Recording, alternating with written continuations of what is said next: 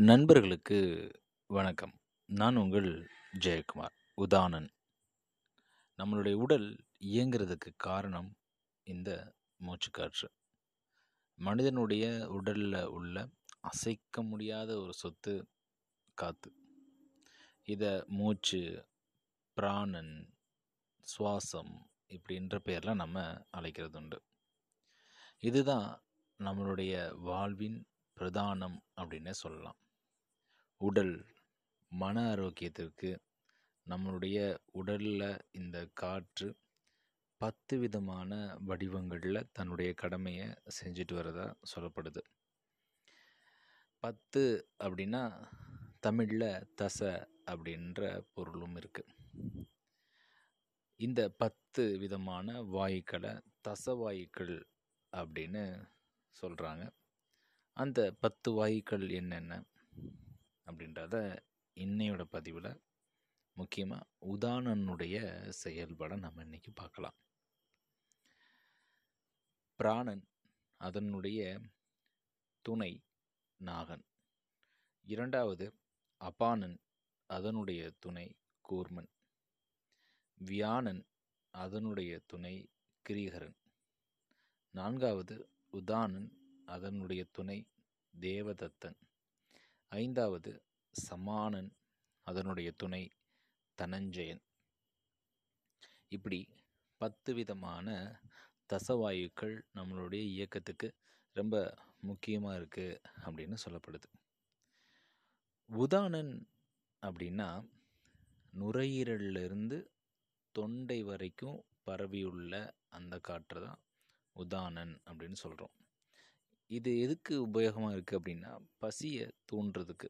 அது ரொம்ப உபயோகமாக இருக்குது அப்படின்னு சொல்கிறாங்க நாம் சாப்பிடக்கூடிய அந்த உணவின் சாரத்தை பெருநாடி நரம்பு வழியாக அதை வாங்கிக்கிறது அப்படின்னும் சொல்லப்படுது.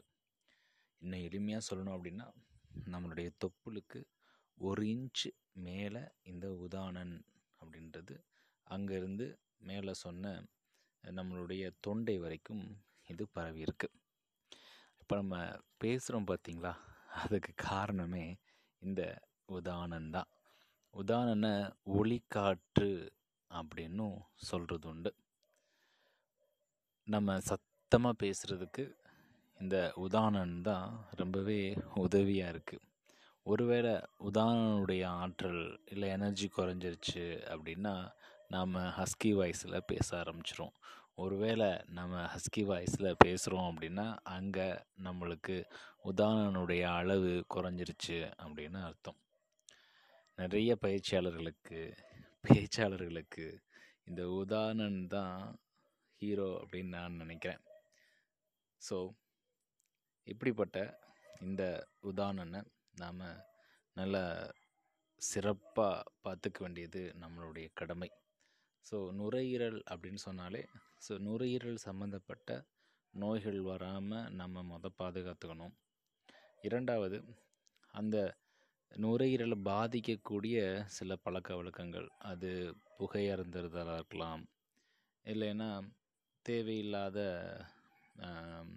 இடங்களில் நம்மளுடைய சுவாசத்தை பயன்படுத்துறது. இல்லைன்னா பொல்யூஷன் அதிகமாக இருக்க இடத்துல நம்ம வசிக்கிறது. இது எல்லாமே நம்மளுடைய நுரையீரலை அஃபெக்ட் பண்ணும். ஒருவேளை நுரையீரலை அதை அஃபெக்ட் பண்ணுச்சு அப்படின்னா, நம்மளுடைய ஒளி காற்று அப்படின்னு சொல்லக்கூடிய உதானன் பாதிக்கப்படும். ஸோ, நம்மளுடைய இந்த பிரதான தச வாய்களில் இந்த உதானனை நம்ம சிறப்பாக பார்த்துக்க வேண்டியது நம்மளுடைய கடமை. ஒருவேளை உதானம் உதானன் நாம் சிறப்பாக பார்த்துக்கிட்டோம் அப்படின்னா, அந்த உதாரணம் நாமளும் சிறப்பாக பார்த்துப்போம் ஏன் அப்படின்னா, நாம் சொல்கிறத மற்றவங்க கேட்பாங்க. நன்றி நண்பர்களே. மீண்டும் நாளை இன்னொரு பதிவில் உங்களை சந்திக்கிறேன். உதாரணம்